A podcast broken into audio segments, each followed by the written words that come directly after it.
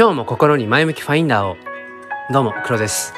ということで、えー、ともうちょっとライブ配信で今日の、えーとまあ、収録をまあだから要は公開収録みたいな感じで、えー、やっちゃおうかなと思うんですが、まあ、へんてこな時間なので、えーまあ、誰もいないかもしれません。えー、と今日はですね今ねちょっと5時間どれぐらいだ？5時間半ぐらいかな結局、えー、かけてあのー、まあ今話題になっているまあ、ワールドコイン、えー、もしくはそのベーシックインカム、えー、もしくは、えーと、交際を捧げようっていう。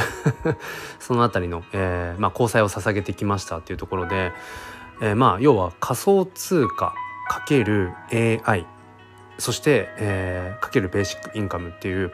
うん、ものすごくこの要素が僕には心くすぐられるもので、まあ、めちゃくちゃこれってまあ要は未来だよなってことを思っていて。でその交際を捧げるっていうのは結局この、えーと、ベーシックインカム仮想通貨としてベーシックインカムを受け取るために必要な、えーと、ワールド ID というものを発行するために、まあ、そのフィジカルでですね物理的にそのオーブというまあそのこの目の黒目の周りのあたりかな交際ってあの虹の鮮やかって書いて交際交際、まあ、これはあの、まあ、唯一無二いわゆるその指紋とかみたいな、えー、生体認証ですね。あのバイオマスなんとかっていうのかな。そう。だからそのそのなんていうのかな。人間としての、えー、ちゃんと証明っていうものを物理的にしなくちゃいけないのでそこだけまあどうしてもフィジカルなんですけどそれ以外の部分は仮想通貨とかまあその AI っていう、えーまあ、テクノロジーを使ってやっていくっていうん。で今日僕は今まさにそれを、えーと、認証して帰ってきたところなんですけどもまあね、えー、東京は暑い。東京は本当に暑かったです、まあ、僕はね東京までそうですねうん、まあ、電車とか車使って1時間半うんぐらい。で、えー、片道行けるぐらいの距離なんですね。うん、でまあここ数日やっぱりすごく気になっていたのでそうどっかタイミングを見てと思ってたんですけどちょうどまあそのいわゆるそのオーブと呼ばれるその交際を認証するための何て言うのかな機械。あのそれこそこう丸っこいボールですね。なんか近未来的な、うん、それが、えー、と多分今日本にね10箇所ないんじゃないかなっていう感じでで僕が認識してる限りだと東京都内にえっ、ー、とね6箇所もちろんあんのかな。うん。で、まあ、たまたま自分がねその片道 1, 時間半から2時間ぐらいで行ける距離っていうところとちょうど今自分がその本業の仕事であるあの、まあ、教員なんですが小学校の教員なんですけど、まあ、ちょうど夏休みに今入っているってところで、まあ、チャンスだと思って、うん、でちょうどね昨日かな。昨日そのコロナの、まあ、一応自宅療養っていうのかな。自粛期間がちょうど明けたのでこれチャンスだと思って、えー、行ってきました。ただね あのもう暑いの嫌だしうん、なるべくちょっとあんま人と接触したくないなと思ったので車で行ったんですけどちょっと疲れましたね。あの長時間運転はまあ割と、うん、まあ苦手ではない方なんですけどでもやっぱりね往復5時間ぐらいかかると、うん、ちょっと疲れました。まあでもかなりそのえー、なんだろうこう、まあ、ボイシーとかのねその音声での聞くなんかこう聞き溜めてあったもの溜めてあったものをね結構聞けましたね。5時間ぐらいあると。そうそう。なのですごくね、まあ、有意義な時間でしたね。そう。で、うん、どうでしょうね。この僕はめちゃめちゃワクワクするんです。そのベーシックインカムというそもそも、えー、仕組みですよね、まあ、要はその国とか特定の、えー、まあ何だろう期間というのか。そこから、えー、例えば毎月なら毎月そのいわゆる生活に必要な、まあ、最低限のお金、まあ、それがね何をもって最低限とするか。うん人によって違うと思うんですけどおそらくその憲法とかであるじゃないですか。こう人間としてのこの最低限のこう、ね、生活を保障するっていうちょっと明確な名前忘れましたけど。まあそれに照らし合わせてってことだと思うんですけどそのまあ以前から興味がありました。ベーシックインカムというその仕組みですよね。うん。えー、まあ毎月ある程度お金がもらえます。うん、でそれで最低限の生活で、えー、まあ、それでいいよっていう人は、まあ、その働いて自分でお金を稼ぐかどうかっていうのは人それぞれ。うんまあ、それでもやっぱりね、えー、もっともっとお金を欲しいもっと、えーまあ、お金だけじゃないけどやっぱ働きたい仕事をしたいっていう人はする。うん、一方で、えー、そのね、自由な時間で好きなことだけをするっていう風に、まあ、いろんな生き方が選択できるようななんてことを、ま、思っていましたただベーシックインカムというその仕組みを実現するのはま簡単じゃないよねっていうところですよね。誰がそのお金をじゃあ稼ぐのか 誰がそのベーシックインカムとして、えーまあ、要は例えば国民なら国民全員に一律にそれを配布するためのお金をどこでそれを捻出するのかっていうところはやっぱりあったわけですよね。ただここに来てその AI ですね、えーまあ、今回話の中心になっているのは、まあ、ワールドコインという会社、えーとまあ、チャット GPT、えーまあ、そのオープン AI の、まあ、一番偉い人かな、えー、サム・アルトマンという人、うん、その人が、えーまあ、このワールドコインこの今ベーシックインカムっていうところを今、まあ、挑戦というかね、えー、プロジェクトを進めているとこなんですけどその、まあ、彼のビジョンとしてはその AI が今ねそのチャット GPT もそうだしうんまあいわゆるこれはもう前から言われてることだけど AI がどんどんどんどん進化していくことによってその今ある仕事っていうものが僕らがやる必要がなくなっていく、えー、AI が代わりにやってくれるのであれば僕ら人間がわざわざやる必要はないですよね、うん、ただ一方でそれってね職を失っちゃう人がいるんじゃないかっていう、うんまあ、懸念点もあると、まあ、ただ個人的には AI がその僕らの仕事の代わり全部じゃないと思うけど代わりにやるやることによって別の仕事が別のなんか雇用っていうのかな。それはね生まれるんじゃないかなっていうのはまあ、個人的に思っていたりして。もしくはその AI とハイブリッドで仕事をしていく。例えば僕なんか小学校の教員なのでじゃあ果たして小学校の教員って AI にとって変わられる仕事なのかどうなのかっていうことを考えた時におそらく全部取ってかれることはないと思います。ただえー、と今後、うん、まあその AI と共存していくというかな。この部分は AI に任せよう。例えば、えー、一人一人子どもたちって、うんまあ、得意なこと苦手なこと、うん、興味関心違いますよね。だからそういったところを例えば AI が、うん、一人一人こうちゃんと分析して、まあ、アナリティクスをしていってでじゃあこの子にはこういう、うん、例えばなんだろうな学習が適してるんじゃないかとかなんかいろんなそういうことを、まあ、AI を介してより効率的に、まあ、把握をしていく。でもどうしたってやっぱりうん子育てとか教育ってそこに何て言うのかなそのいわゆるうんただの勉強ただただ学習するだけとかじゃなくてやっぱりそこにはうん生身の人間のまあなんかそのアドバイスとかなんかまあなんだろうな触れ合いっていうかなんかそういうのは絶対必要だと思うんですよね。だから、まあ、僕は自分事として考えた時に今後多分その AI と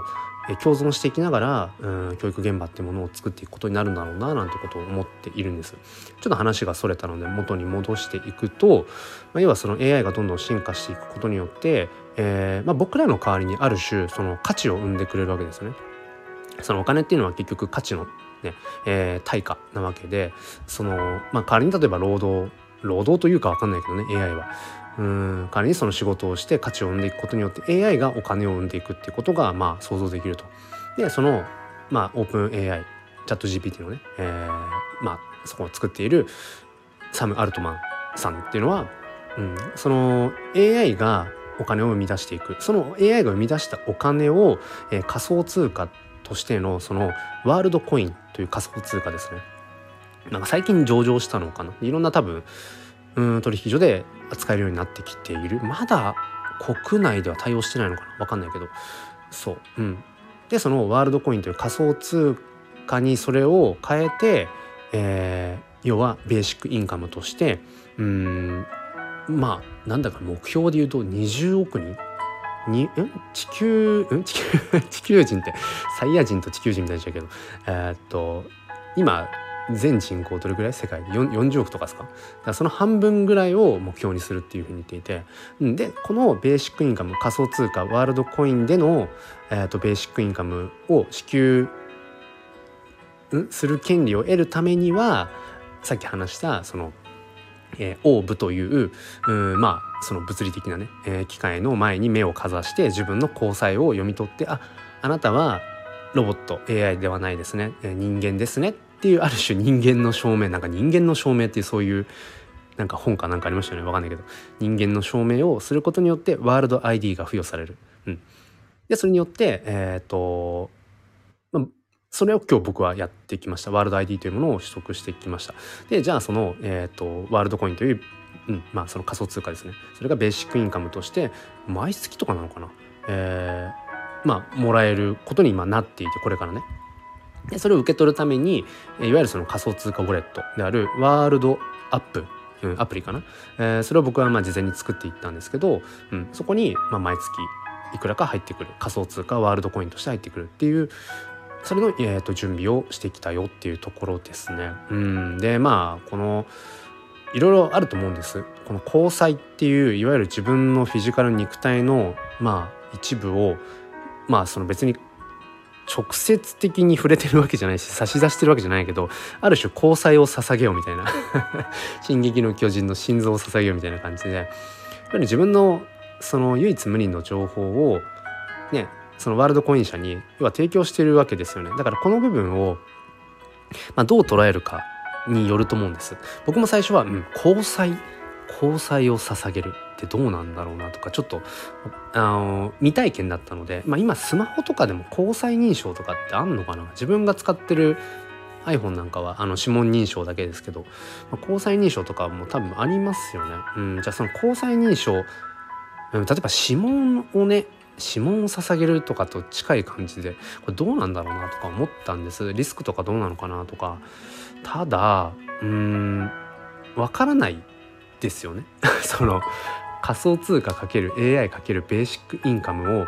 えー、本当に実装しようとそれをこう要は法定通貨というその、まあ、国国家というものを取っ払ってやろうとしているっていうのはものすごくまあ挑戦ですよね。うん、だし僕はどちらかというと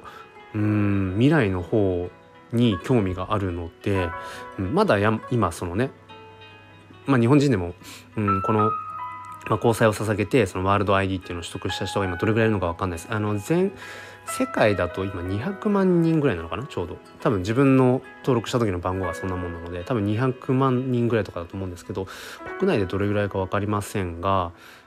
どまあ、まだ多分そのね交際を捧げてワールド ID を取得している人の方が多分超絶少ないですよね。うんまあ、まさにその NFT っていうものを、えー、触れたことがあるよとか、うん、っていう人よりも少ないのかな現状。どうなんだろう。うん分かんないですけど。でもどちらかというとそういうまだ、えーと、みんながよくわからない、うん、やったことないよっていうものの方が僕は何だろうな。やっぱりワクワクするしそれこそやってみなくちゃ分かんないなっていうところがあるので、うん。まあ、それこそ自分の娘のね交際を捧げるとかはちょっとやっぱり抵抗あるけどまあ自分がいろいろ NFT もそうだしブロックチェーンとか仮想通貨も含めてうん、まあ AI とかもそうだけど、まあ、僕がなんかいろいろ試してみて、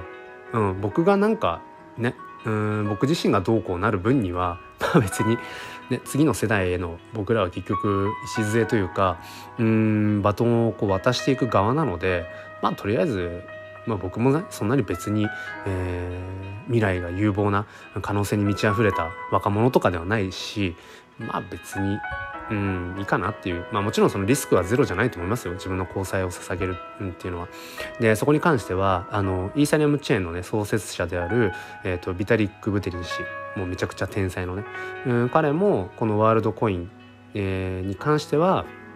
まあ、ある程度こう危惧してるところはあると。うん、その何だったっけな4つぐらいの観点で言ってたんですよね。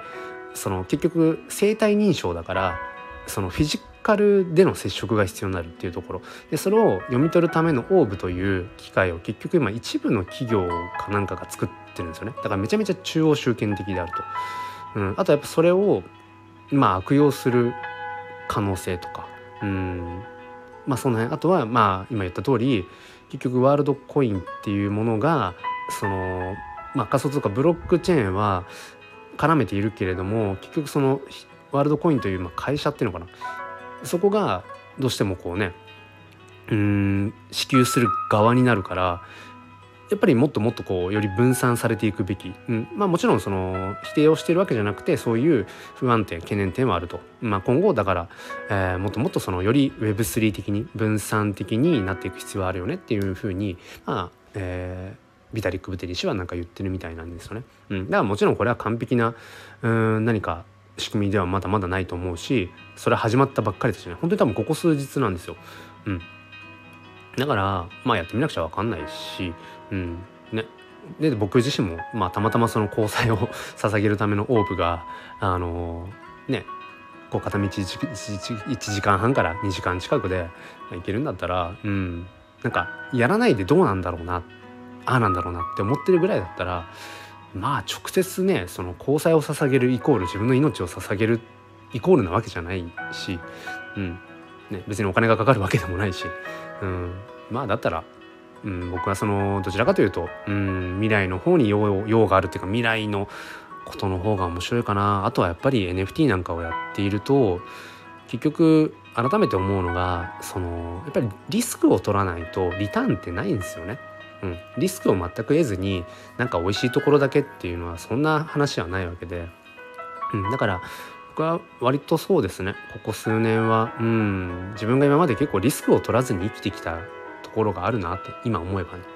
うん、でもなんかそれってどうなんだろうなっていうふうに思ってその向こう水でその自分のなんか命を軽んじてっていう意味じゃなくてなんだろうな。ぱりある程度リスクをそれは金銭的なものもあるかもしれないしね。うんリスクを取っていくってことの重要性っていうのはなんか最近改めて感じていたのでそう今日はねあもう今日しかないなと思って。うん。できました。でまあこれを聞いてくださってる方リアルタイム、まあ、アーカイブ含め、まあ、どれぐらいの方がこの話に興味があるかは分かんないんですけど別に僕は進めているわけじゃなくて中にはやっぱりその交際を捧げる自分の生体認証の情報を捧げる捧げるというかまあそのねうんワールドコイン社に差し出すっていうことに一定数気持ち悪さみたいなものを感じるとか、うん、いやちょっとそのリスクは取りたくないなって人は、まあ、やらなきゃいいだけの話で僕は一方で、うん、単純に、えー、自分がそれを体験してみたいそういう未来を体験したい、えー、毎月そのワールドコインという仮想通貨が自分の仮想通貨ウォレットにベーシックインカムとして入ってくるっていうのはどういうう感情になるのかそれがどういう体験になるのかっていうのを僕はそそれの方がまあ興味があったのでまあ、そういうある種リスクを取ったよっていう話ですね。でその上でえどうやってやるそれやるの？気になるっていう人もまあいるかもしれないので、まあ、簡単に方法を話しておくとそんな難しくないですね。えっ、ー、とだからそのデジタル上のことと,、えー、とフィジカル上のことこの2つを組み合わせる感じ。えー、何かというとまず今話してきたように、えー、と仮想通貨ウォレットとしてのワールドアップっていうアプリが必要です。これはまあ普通にアプリをダウンロードする。うん、まあワールドワールドは英語で、えー、スペース APP で検索すれば出てくるのでワールドアップっていうのをアプリをインストールする。で、まあ、電話番号をちょっと認証したりとかっていうところはあるのでその辺ももし抵抗があるよっていう人はやらなきゃいいだけだと思うんですけど、まあ、それで、えー、アプリをインストールして、うん、電話番号を認証してそうすると自分の電話番号まああのなんだショートメールにえーと、パスコードとか送られてくるのでそれでウォレットはすぐにできます。でいわゆるそのうん NFT なんか触れてる人は、まあ、メタマスクウォレット、えー、とかまあここ最近で言うとビットコイン NFT オーディナルスなんか触れてる人は、まあ、オーディナルスウォレットとか、まあ、そういったものはいわゆるその秘密鍵ですね、えー、と呼ばれるえっとなんだっけえーと、シークレットリカバリーフレーズとかがね必要になってくるんですけどそういったものは一切いらないですね。うん、だからちょっとどういうウォレットなのかは分かんないけど、うん、それでも、えーと、受け取る側のお財布としてのデジタルウォレットは簡単にできます。うん、であとはその、えーと、ワールドアップデジタルウォレット仮想通貨ウォレット経由でその今自分の、まあ、要は住んでる場所っていうのかな、うん、現在地から、まあ、一番近いところで、えー、そのオーブですね。えっ、ー、とそのワールド ID を得るための、まあ、生体認証、えー、交際をその捧げるためのオーブが今どこに、えー、あるか、うん、っていうのが、えーと、アプリ上で分かります出てきます。僕の場合はその都内に56箇所ぐらい表示をされたんですよね。で今日はその中で、えーと、予約をしていきました、うん、ですとねそのワールドコインのその、まあ、公式でツイートをしてる、まあ、日本語アカウントがあってそれをねツイートし、あのー、フォローしておくとなんかその日その日で今日は、えーと、どこどこで予約ありでやりますとか予約なしで、えー、行けますとかっていう情報があるので僕はそれを見ながら今日は、えー、と行きました。で最初ね予約なしで、えー、行けるよっていうところに向かったんですけどもうねこの東京は暑い。でもう真夏の外でもう待ってるのが途中から無理になってきてあの同じ東京の中で、えーと、予約可能な場所をね一応、まあ、ピックアップしてたのででもうその行列並びながらもうね早々にそっちの別の、まあ、車でねさらに30分ぐらい遠くなっちゃうんだけどそっちでね改めてその場で予約を取って、えー、移動しました。で僕が行ったのはねえっ、ー、となんだっけ？クリプトラウンジゴックスっていう、うん。まあ、それこそ NFT 系とかねそういうクリプト系の、まあ、情報が集まるような場所で、まあ、僕は初めて行ったんですけどでそこに行ったらもう本当にうん、もう予約枠ですっと入れてものの5分ぐらいでさっきの大行列何だったんだっていうぐらい、あのー、思いましたね。だからこれ 予約が取れるんだったら絶対予約取って行った方がいいなっていうのは、うん、思いました。ものの5分であのそのオーブというねこう丸いなんか「スター・ウォーズ」で出てきそうな宙浮いてそうな、うん、やつがあってそこにこう自分のこう、えっと、スマホにインストールしてあった、えー、ワールドアプリ、うん、ワールドアップのなんかねえー、っとよなんだっけあの QR コードかな。それをこうそのオーブに読み込ませた上で自分のその目をこうスキャンしてもらって。なんかねコンタクトレンズは外しておいた方がいいみたいな話も事前に聞いてたんですけど僕はねコンタクトレンズつけたまま読み取っていけましたね。まあ人によるのかもしれないんですけど。でもものの5分かからず、うん。えー、それで一応ワールド ID が取得できたよっていう感じですね。そうそう。でまあ何でしょう。そのとりあえずまあなんかある程度じななんていうのその反映されるのに多少時間がかかるみたいなんですけど、うん、とりあえず事前に作っておいたそのワールドアップの、えーと、ウォレットの方にはなんかね初期一番最初に25ワールドコイン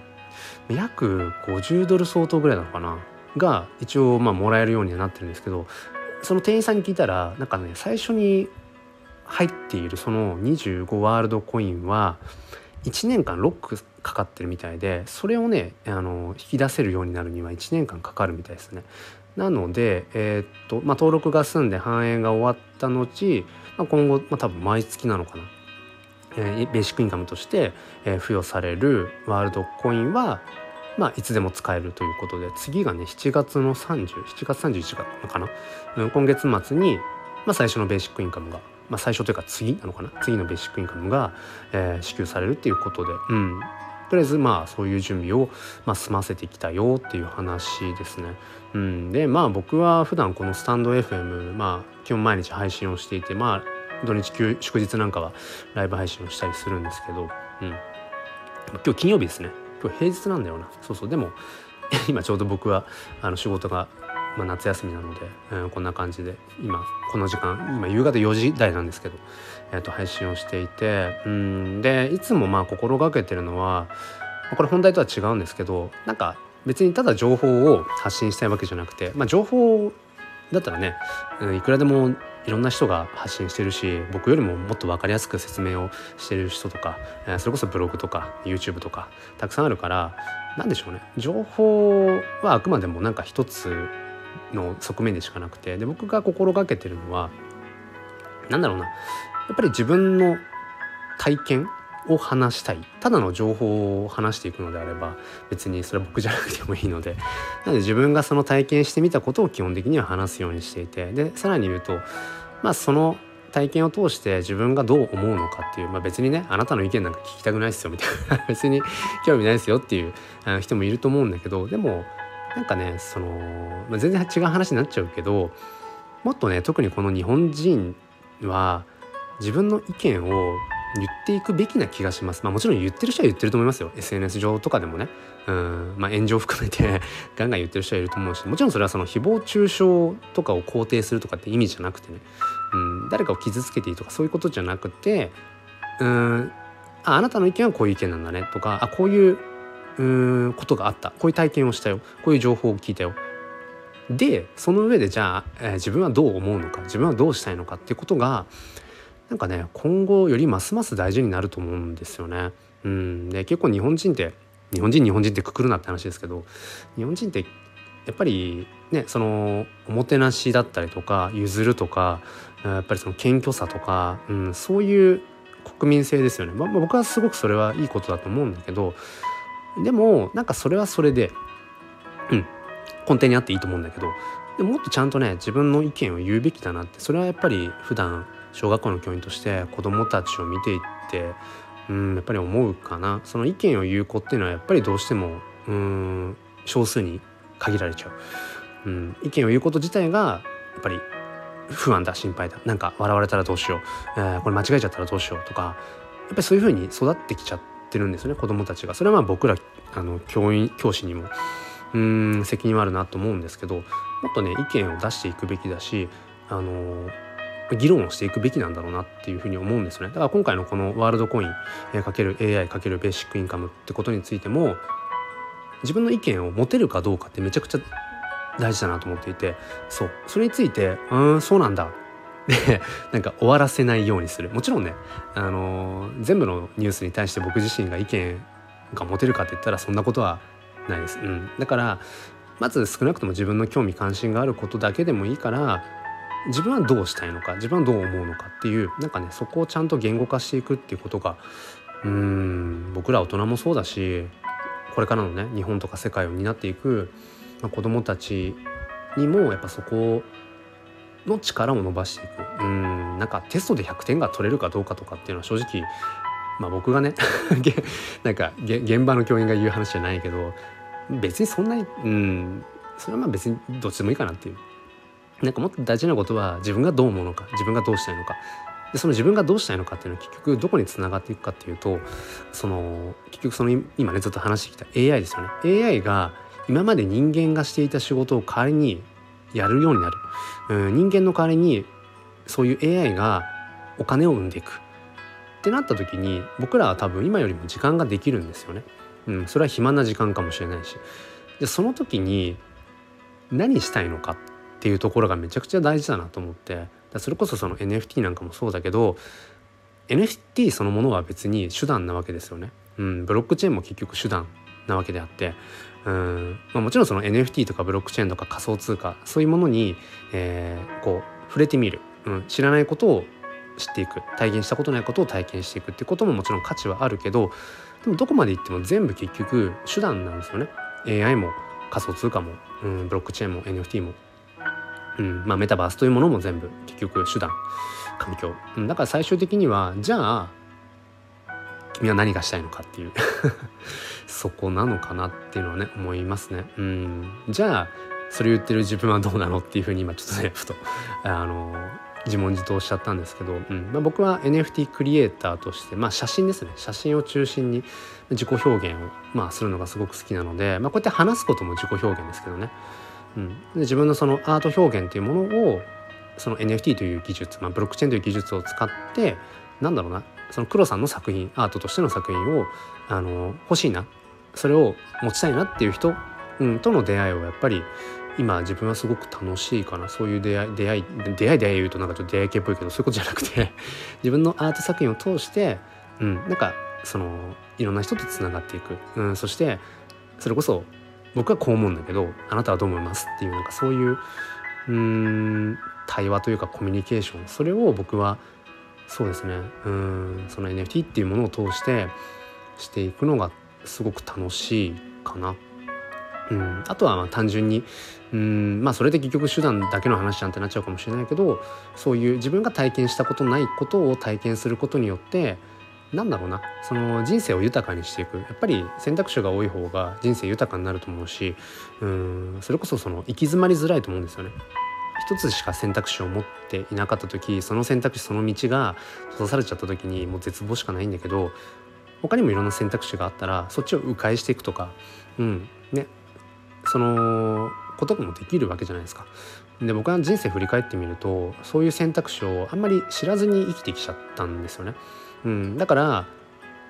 今ぐらいもうちょっとねいろんな世の中のこととかを知っていたらあの例えば諦めたバンドの夢とかも諦める必要はなかったかもしれないなとかうんなんか他にあるかな。うん多分いろいろ諦めたこととか折り合いをつけたこと多分あるんですね。それは夢っていうものもそうかもしれないし、うん、だからこそなんか